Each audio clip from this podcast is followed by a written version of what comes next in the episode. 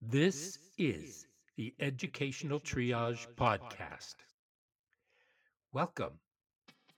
We invite you to come along with us on an exploration of interviews, issues, and other exciting and relevant topics in education, especially alternative education. They say alternative education is a laboratory for mainstream education. Why? Well, join us every week and listen in as Philip Summers Aloha. and I, Tony Hunt, jump in feet first to discuss issues that may affect our classes, students, communities, as well as our teaching. Please subscribe if you enjoy and find relevance in what you experience here. And if you haven't left a quick review, please do. We appreciate your candor and insights so we can improve as we move forward. Now, let's see what's on board today.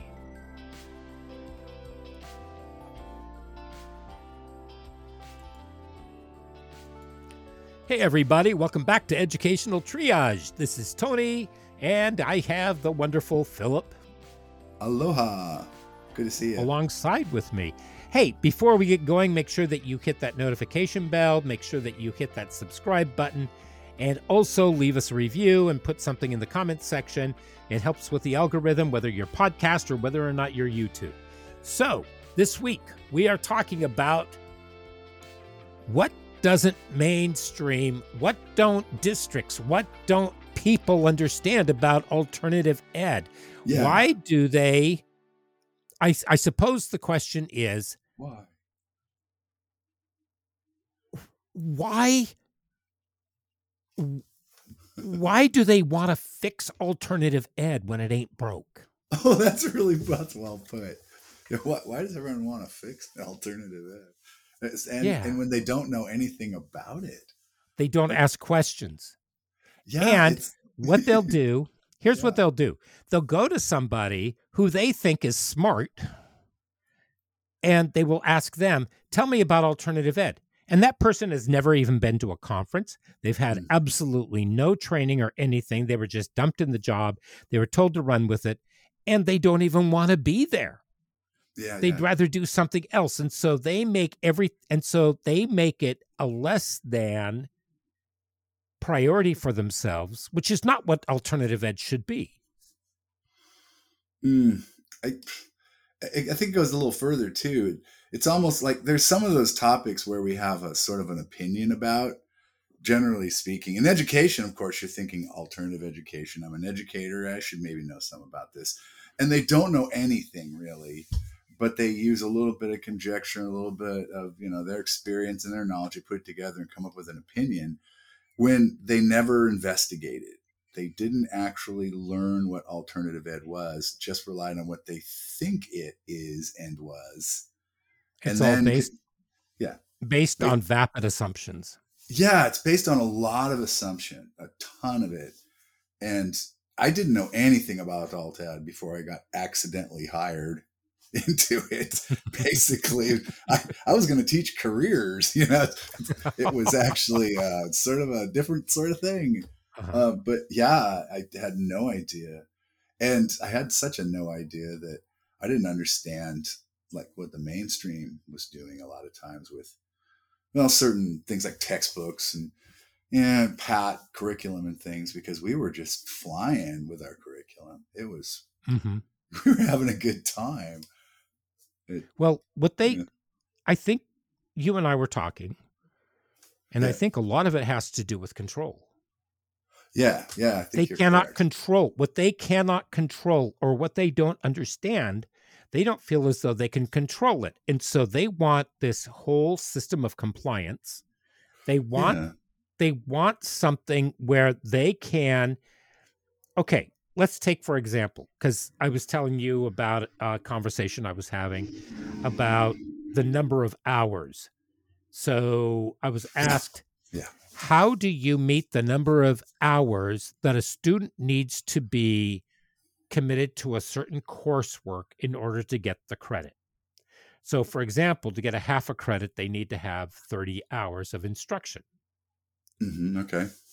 and So it's been said. I said, well, we're alternative education. We have all sorts of venues in order to get there. We have self directed projects, we Mm-hmm. have packets that they can use, we can go online. We have we have all sorts of ways, but you cannot take that kid. An alternative kid is a triangle or a round kid yeah. or an octagonal oct- octagonal kid and you're trying to put them into this tiny wee square box Yeah, you're trying to pa- pound them through the square part on the top, and they're not gonna. and it's just not going to work for them it hurts them. and too. so we take them and we say hey let's figure out the best way for you to learn so it's it's it's an iep except Yeah, it's more it of an LILP, an individualized learning program Yeah.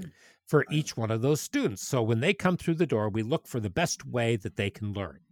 And how are they going to learn? And we have to fill in the gaps as well. Yeah, yeah. It's the same And- standard, though.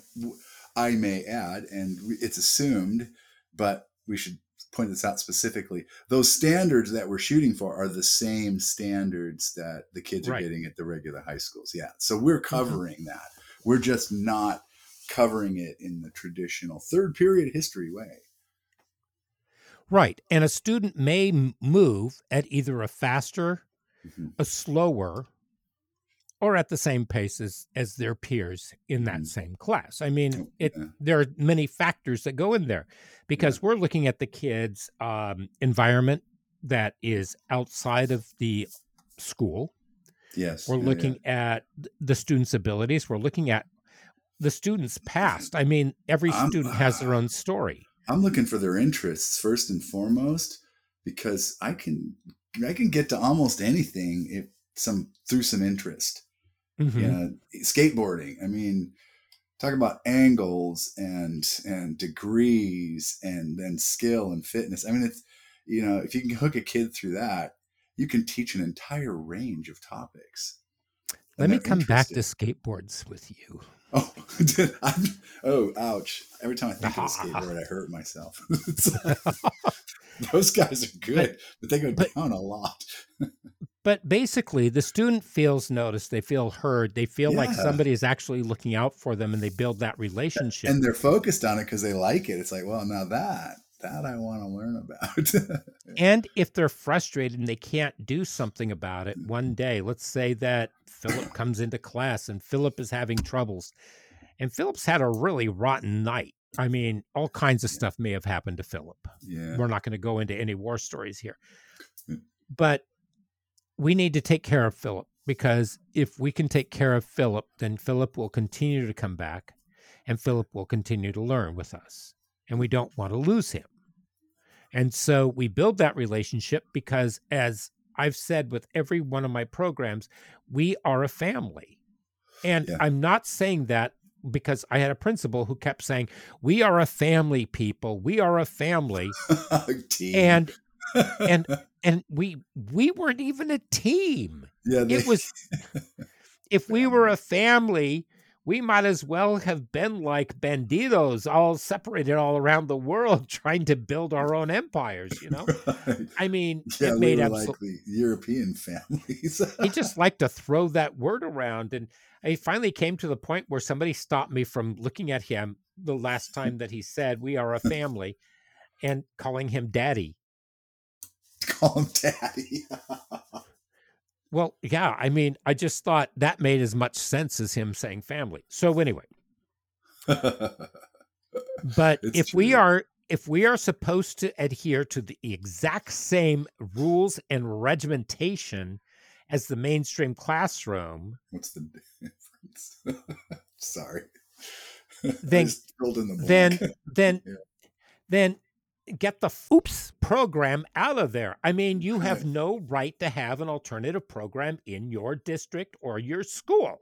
That is not what alternative ed is. And if you cannot find the information and you go to somebody and they tell you what they think it is because they're because they're well educated, that doesn't mean anything. Yeah, You need true. to go to find the right person. Mm. I had somebody come to me and they said, what is this thing that we have to do in our building now because we had an alternative ed director who thought he knew what was going on told me that there was nobody in the department of education that was that was working with alternative ed and just all this weird stuff.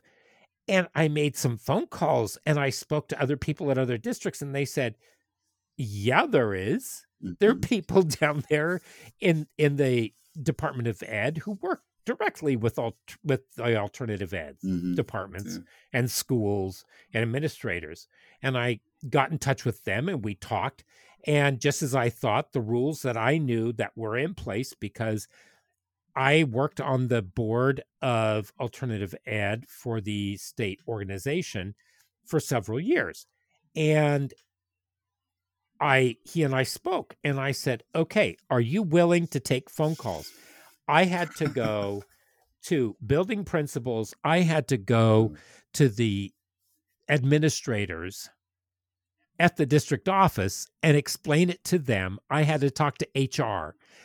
I could not believe what I had to tell people. And yet they still couldn't get it. And I had them call this guy. And so they called him. Then they called me for follow up. And they said, How do you know so much? And I said, How long have I been in this district and how long have I taught alternative ed? And they said, Well, quite some time. And I said, Do you not think that I don't know alternative ed and the laws? Granted, I did have to go in with my cohort who I was working with at the time, and we went looking for it because she knew that it existed as well yeah. these laws that said that this guy was completely off his rocker. But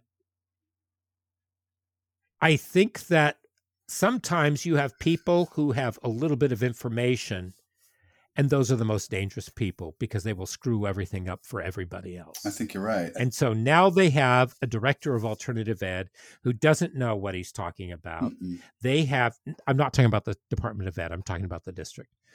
They have people who are in there who say that they are alternative ed and they're anything but. Mm-hmm. You have people who are too afraid to say anything. And the whole thing is I think you and I talked about it earlier, and I mm-hmm. said, you know, sometimes programs have a shelf life, possibly.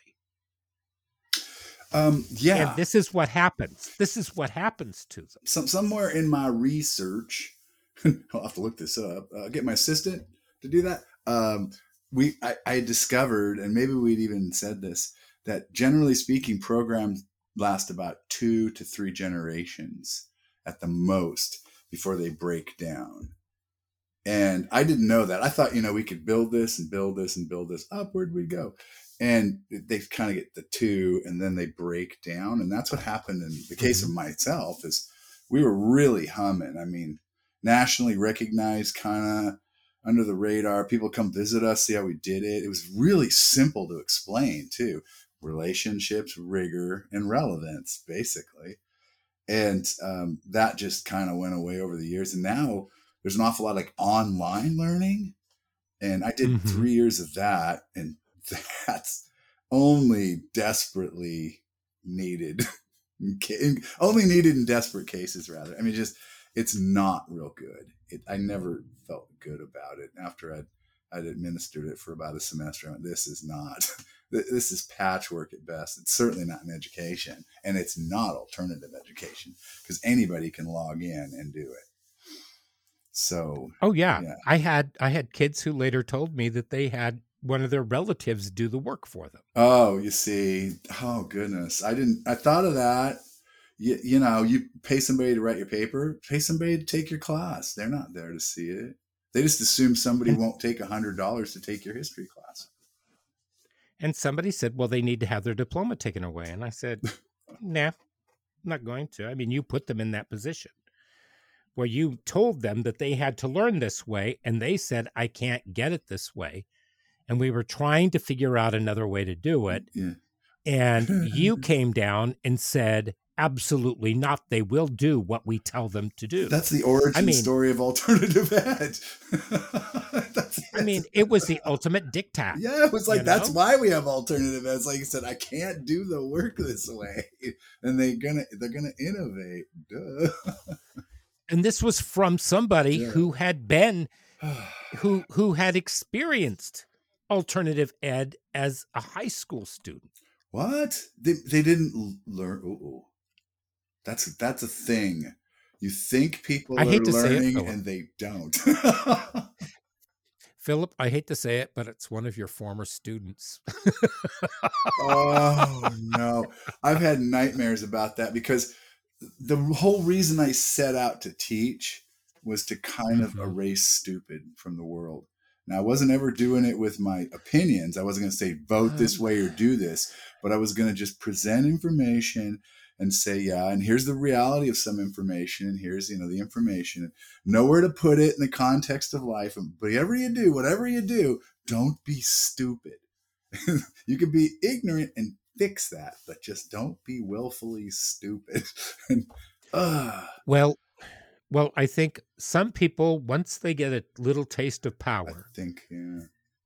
I think that their brains kind of I don't know where their brains go. I really don't. I don't I think- think that yeah. they just yeah. You don't have I it don't in your think head. I don't think it, to where it goes. I don't think you have that. I know. I. Don't I think you that. lose sight. Here's here's what it is. And I think, you know, we talked with Joe about this, Joe McQueen Yeah. from Calming Young Minds. Yeah. And I think we also talked with uh, Tara Garcia Mathewson about this. And it is if you don't have the student's best interest at heart from the very beginning, Mm. Yeah. you don't belong in education. That's the truest test. You're right. If that's not the primary thing Now- you have, Now, yes, you Yeah. cannot be overly empathetic. I No, mean, no, you no. have to we're not you have to have lines. Yeah, uh, an intelligent interest in helping kids. Period. I mean, and you happen to be in education because that's what we chose. We could have gone into coaching or social work, but we chose education. We thought it was a one-on-one right. way. It's a vocation. yeah, like I said, I thought I just I got kids out of high school. At least don't be stupid. You can make mistakes and get out there. You can be ignorant, you know, and build on it, but just don't be intentionally dumb. I used to get I used to rail on them because we talk about things like Florida man, you know, puts head in alligator's mouth, and guess what happened, kind of stuff. That's stupid, you guys. You know, it's, that's a prime Well- example of it, extreme. Well, what kills me is the fact that they talk about how they don't have the money for X, Y, and Z. Yeah. And they spend the money on on programs that they say are helping our students. Well, the programs are not helping our students. Well, they don't. first. Yeah, well, they just would if And- you do and- it the and- way they said you should do it. And they're Mm, I mean, they're spending millions of dollars doing these things. yeah, and they're not using their teachers. In fact, what they've done is they have relegated the teachers to a paraprofessional oh, because yeah. the teachers are no longer teaching. All they're doing is monitoring. they'll actually hire paraprofessionals in place of teachers. They say there's a teacher shortage, but they don't hire them. Strange. Well, they lower the requirements for them. yes, they do. Yeah, So they say that teachers are important. However, we're going to skip the training and we're just going to put people in there. We're going to tell them what to do. Mhm. You know, one state decided that they were going to have the National Guard or Army or whoever people in the reserves come in and they were going to teach. And those people just threw their arms up and just left because they said, no way, I can't control these. So Because there's more to teaching than just crowd control. well, who's then who's controlling education? I mean, what what what are we? What's education for then? What's who's supposed to benefit? That's a great question. Who is controlling education? I would say the shareholder, the omnipotent, shady, vacuous, sort of vaporous shareholder, the prime dollar. And we've just adapted it to the public sector instead of the private Except you just called the government a corporation. I did, and I intentionally did so because I think we've become a corporation, the United States of America Incorporated. Government for the government, government for corporations, by corporations, and of corporations. Period. Everyone behave like you're a part of a corporation, including the public sector. I will agree. Yeah, that's what I think's driving it.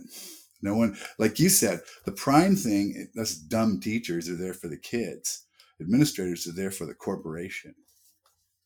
Administ- right. Administrators are there for the grift. They're there. They're there for the corporation. They're running the ship. The ship is I will not say- a good ship. I will, s- and you know, I can't. We can't speak for all administrators. There are some very, very good, good, good administrators. Absolutely. That's a, yeah, but the Wonderful whole system that like Joe McQueen. Yeah, that's true. there are great administrators who are trying to break to break it down, but, the, but they're really swimming upstream against a heavy duty current. It's just wow.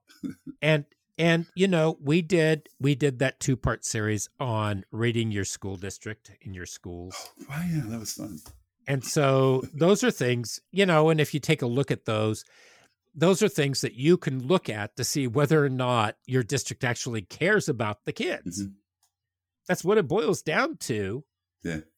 A lot of districts are worried about graduation rates there was a kid who i worked with and they put me in charge of him because they didn't know who else to give him to Oh, I've had that. because they wanted because he needed to learn how to work on his reading Yeah.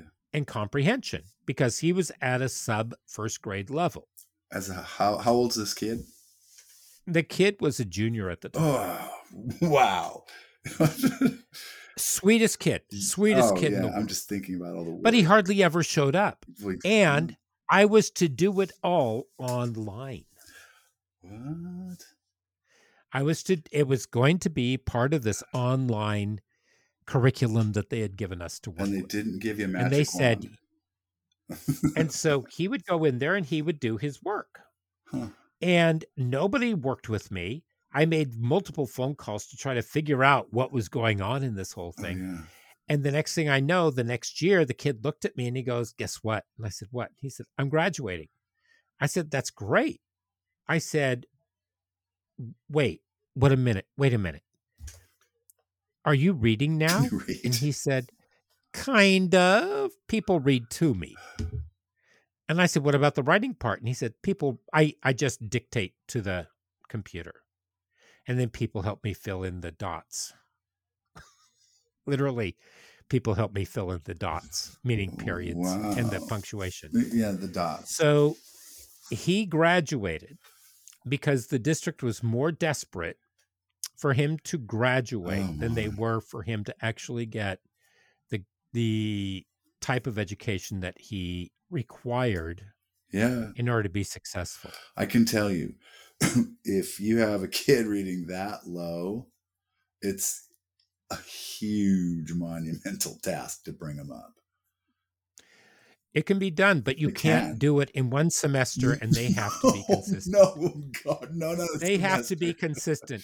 It take a they have to be consistent. Hard, hard work, and you can bring that up uh, to a Yeah. pretty eighth grade level-ish kind of thing. Maybe, maybe if they're good at it and they just never tried, then wow, I like reading and writing. It's good. It's like, yeah, see, maybe you should come to school.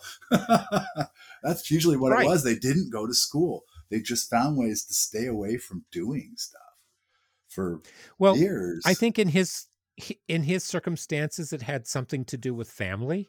Yeah, had yeah. to do with poverty. It had to do yeah. with all the moving, yeah, there's a lot of ways it happens. right. And he was a that much, great yeah. guy. He really was a great, great guy. But he gets the same piece of paper that says that he can read and write and do arithmetic. Well, he and then people will say, you know, people are being sent out of high school and they don't even know how to read and write, and and I take exception to that because I've never had that happen myself with a student. But yeah, apparently it, it does, and it does make us look terrible. I mean, you can't give somebody that basic those are the proficiency anomalies. level diploma, and then they don't have the basic basic proficiency. But those are the anomalies. I mean, are, those are the exceptions to the rule. I mean, for the most part, most Yeah. people, most students, they are they're pretty well versed. I had lunch the other day with a former student and we were talking and he said, "You know, I don't remember anything that we did in class." I said, "Really?" yeah. He said, "All I remember is that you made us write a lot." And he said, "But what I also remembered was that you read to us." And so we didn't have to do a whole lot of reading when we went home. Mhm. But you you tried to work with us so that we got all of our work done in the classroom. You tried to keep us from having to do homework, but Yeah. he said, "But I really didn't care." And then on one of my papers, you wrote, "You know, you can do so much better." This is not a reflective work of what you're capable of doing. And he said that that was the one thing that started a fire in his belly. And I said, Really? He said, Yeah. He said, Nobody had ever told me that before. Nobody had ever seen any potential in me. Nobody had done anything for me. And he, and I said, "Oh my gosh!" I said, "Because you do really well now." And he said, "Well, yeah, because you made me write those papers and you made me do well, and you weren't going to accept second best from me." Right. And I said, Thank you. That's one of the highest compliments you could pay me. I would say, yeah. But, you know, the, all I did was I took alternative education tenets and brought them into a mainstream classroom. yeah. Go figure, and they worked. For the most part, they did.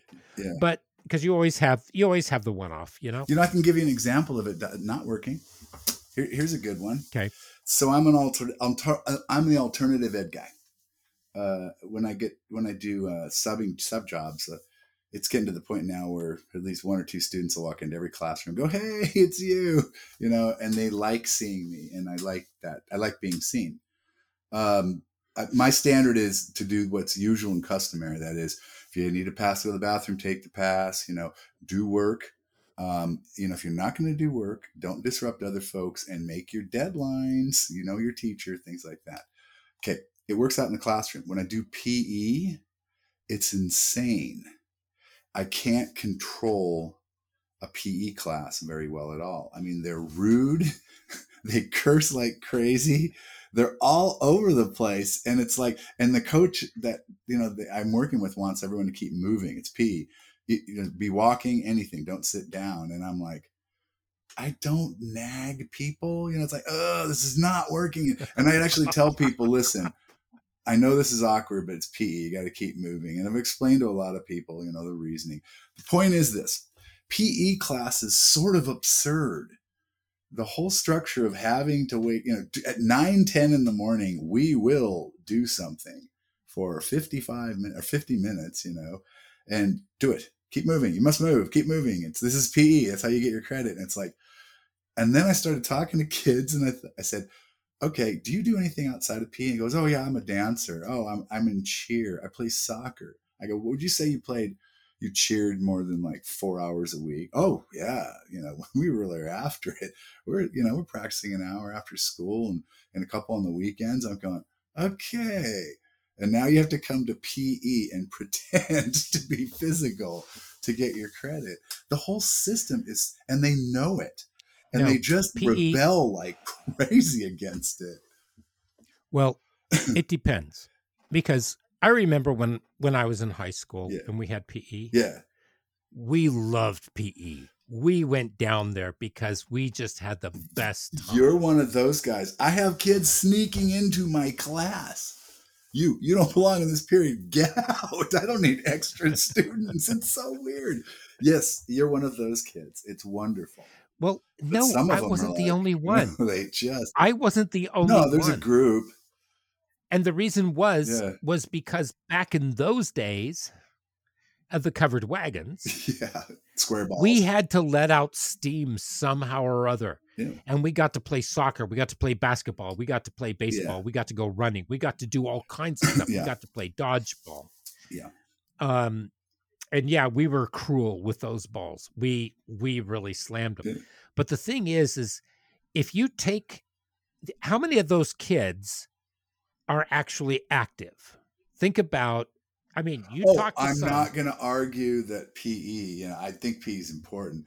What I was pointing It- out though, like every day, sort of at nine to ten something, you will be doing PE.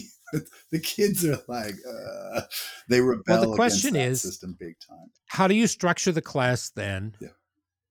So that kids want to be there and they can participate. That would be that. I thought to myself, if this was not a, a kind of a long term, little short term, long term sub job at PE, Mhm. I would definitely have something that was interesting. I would go out of my way to figure out what we could get that would everyone would dig on.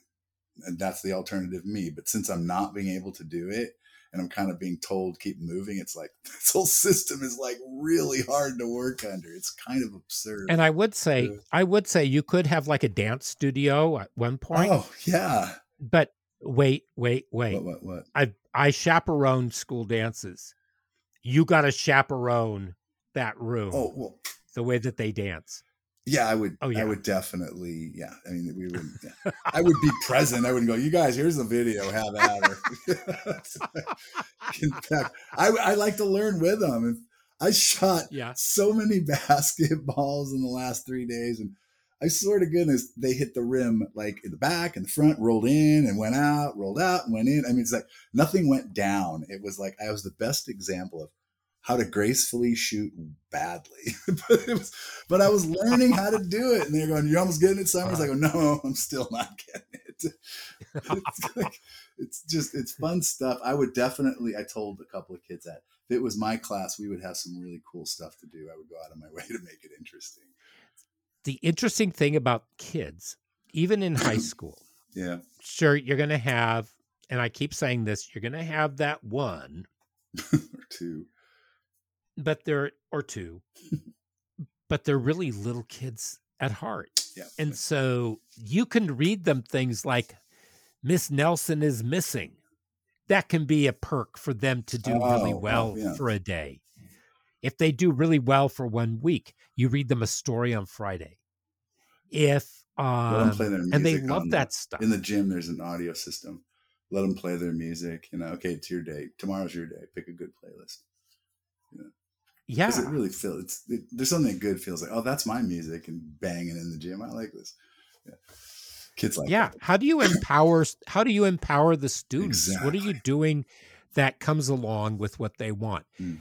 But if you are in a mainstream classroom teacher mentality, and I'm not going to say that I'm I've never been guilty of this. Mm.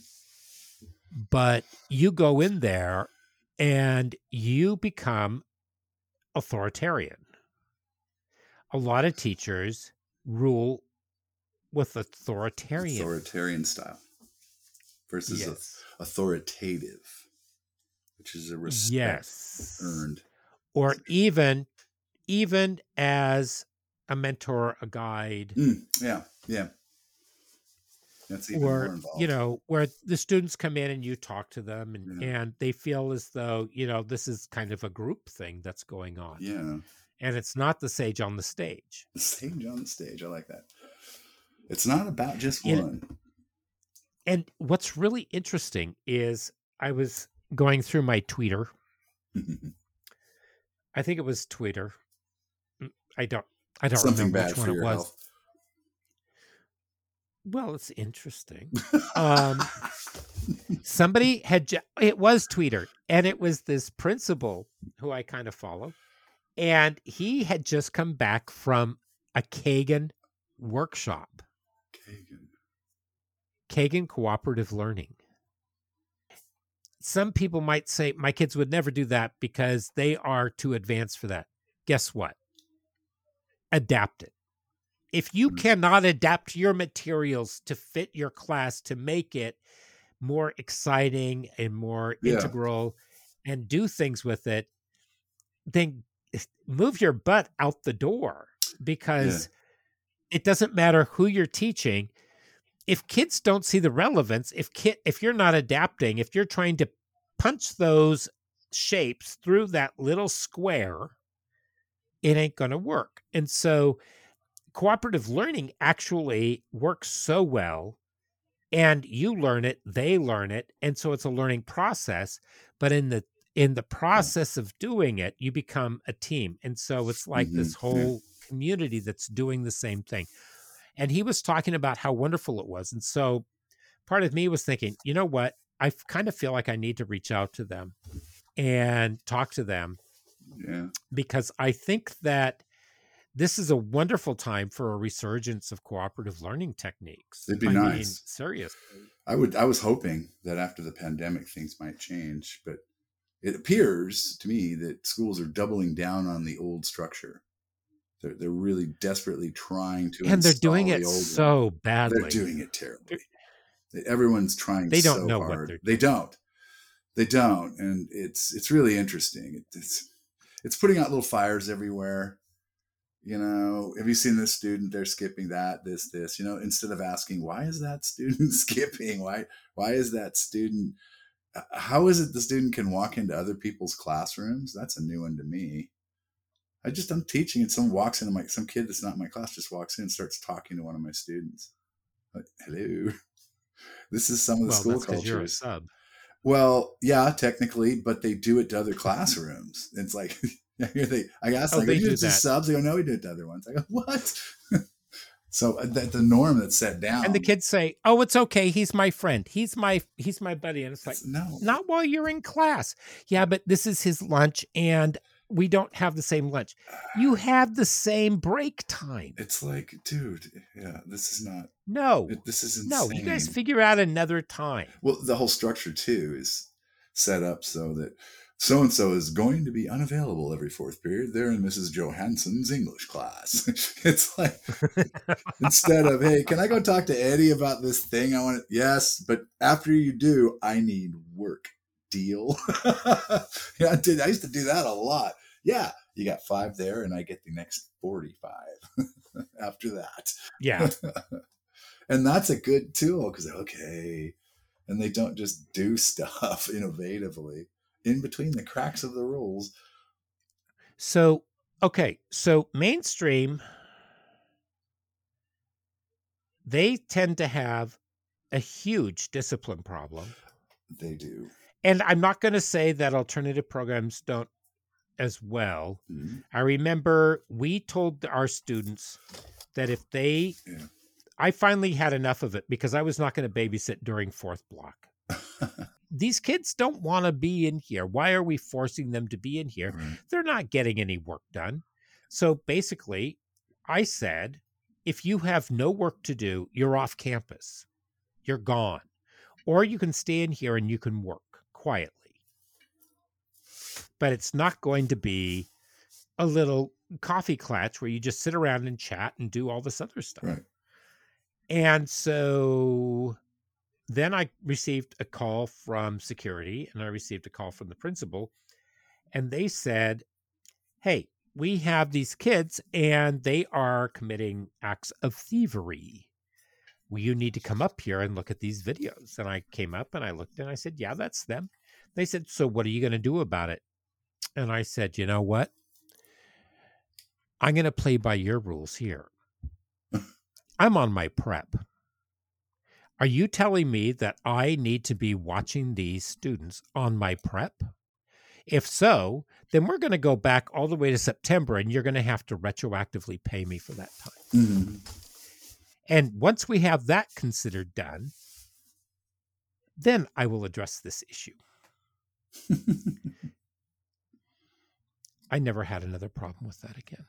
I bet not but it it took something like that for them to realize that my job is not to babysit the students because they said we need you to escort them off campus. And i'm thinking no.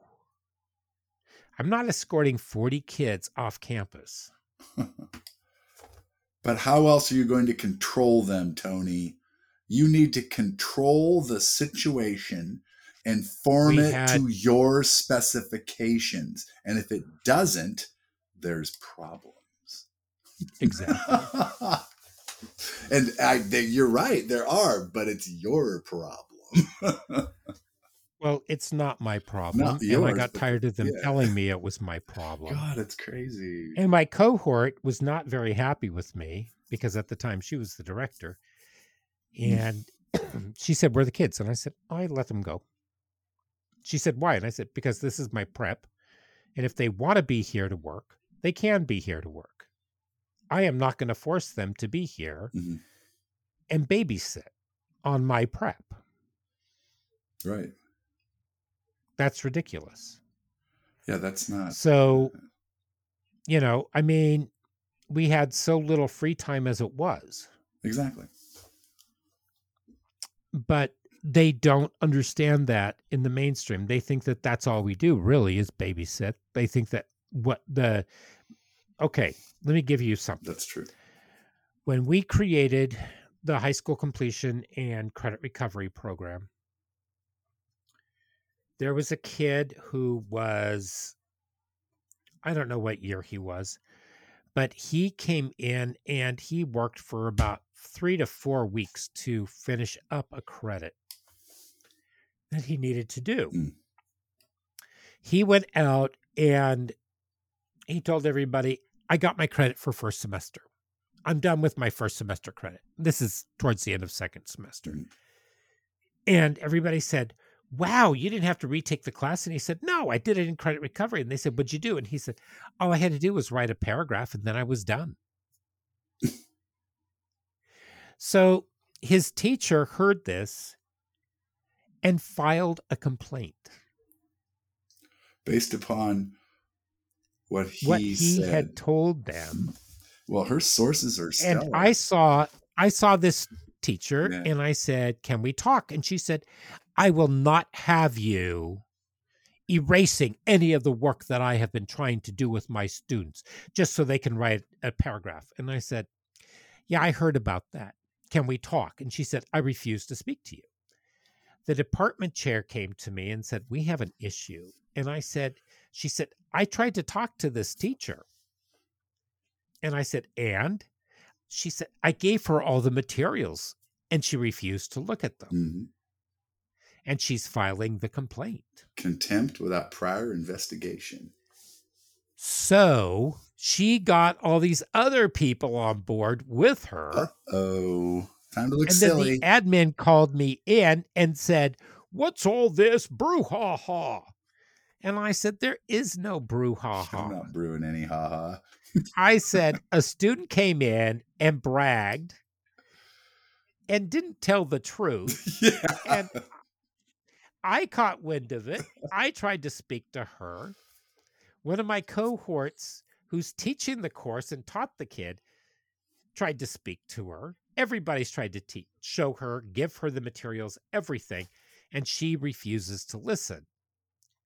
And they said, Well, it sounds like your mess that you need to clean up. And I said, No, it's yours. You're the administrator. Fix it. yeah. And I turned around and I walked out. yeah, no kidding. and I was, I know the listeners and all of you out there probably think I'm not very popular with administration, and that's probably very true. They're very happy. and it's a good thing. I've, come, I've come to own it as a true badge of character.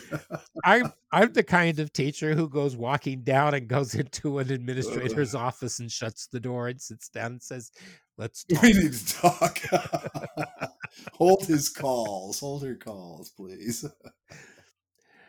So, um, yeah, I there's there's this real disconnect, and not one of them ever asked, "What are you doing?" yeah, no one ever asked, is it true or, or what, what? what? no, they don't even ask to see the curriculum.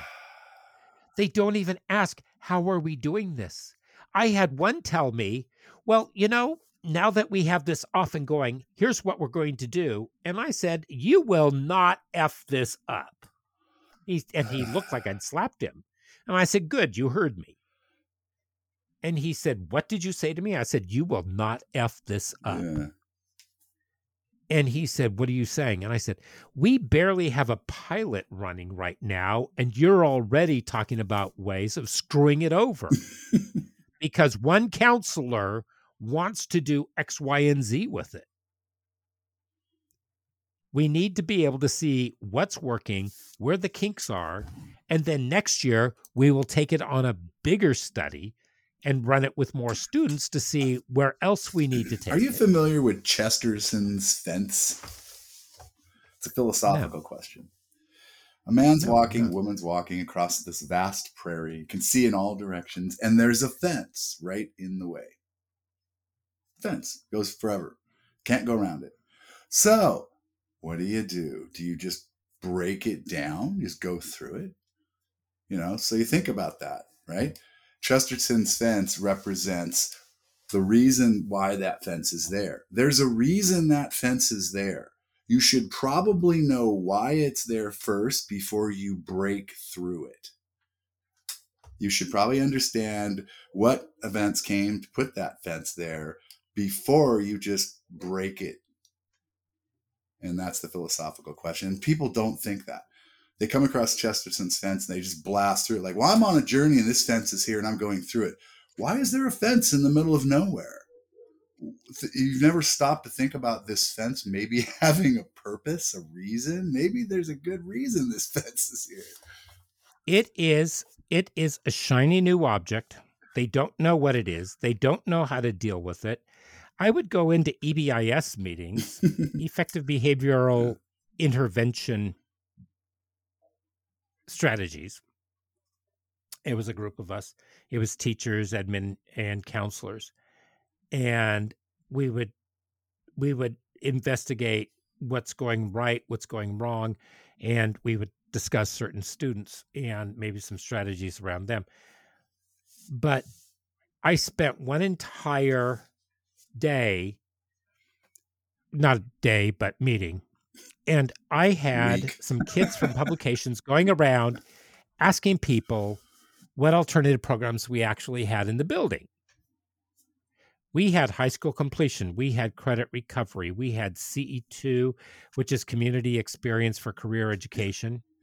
And, you know, and then we had a couple of others. Mhm. Well, they went around, they asked the kids. The kids had no idea, except some of them did.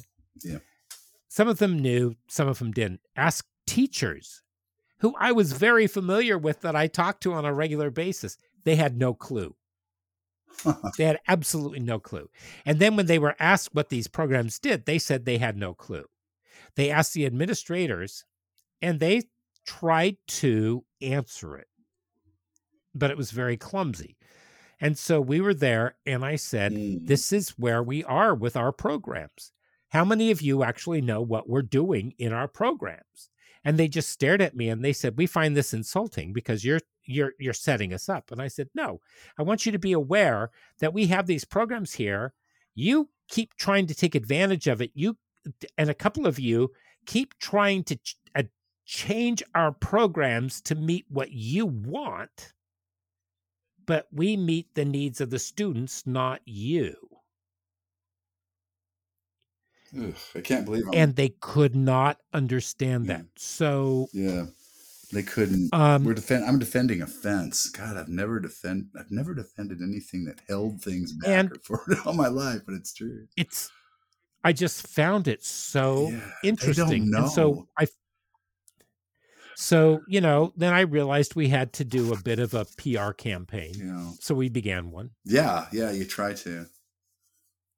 And that helps, but you know, it's so I think what I'm saying is if you are in alternative ed, you've got to figure out an effective way to campaign for your program for whatever it is. If there's a school newspaper, get in it, use it, Mm. get out there. Um, figure out ways. If you are there for the students and you're fighting with your administrators, as I said to somebody earlier today, you can you can always just go ahead and do what you're going to do and you can apologize later or you can teach them and elucidate what it is that alternative ed is and why it is the way that it is. And it's always about students. It's always, and you're still meeting the same goals. You just go about it differently. Mhm. They want differentiation. This is ultimate differentiation. Mhm, Yeah. You may be using UDL. You may be, I, Lord knows what you're using. I've been known to use probably 20 different strategies in the classroom at the same time, depending on what the students needed. Every single student requires a different The strategy. same darn thing. I- I've done things. and you know that- the same. Thing. Yeah, I've done techniques and later found out, oh, that's the name of it. Oh, Yeah. I've just made common sense in the moment. Yeah, Right. Like, yeah. So, Uh. what mainstream doesn't get, I think, is the fact that Uh-huh. the students are the center of our programs. The students and their learning are at the center of our programs.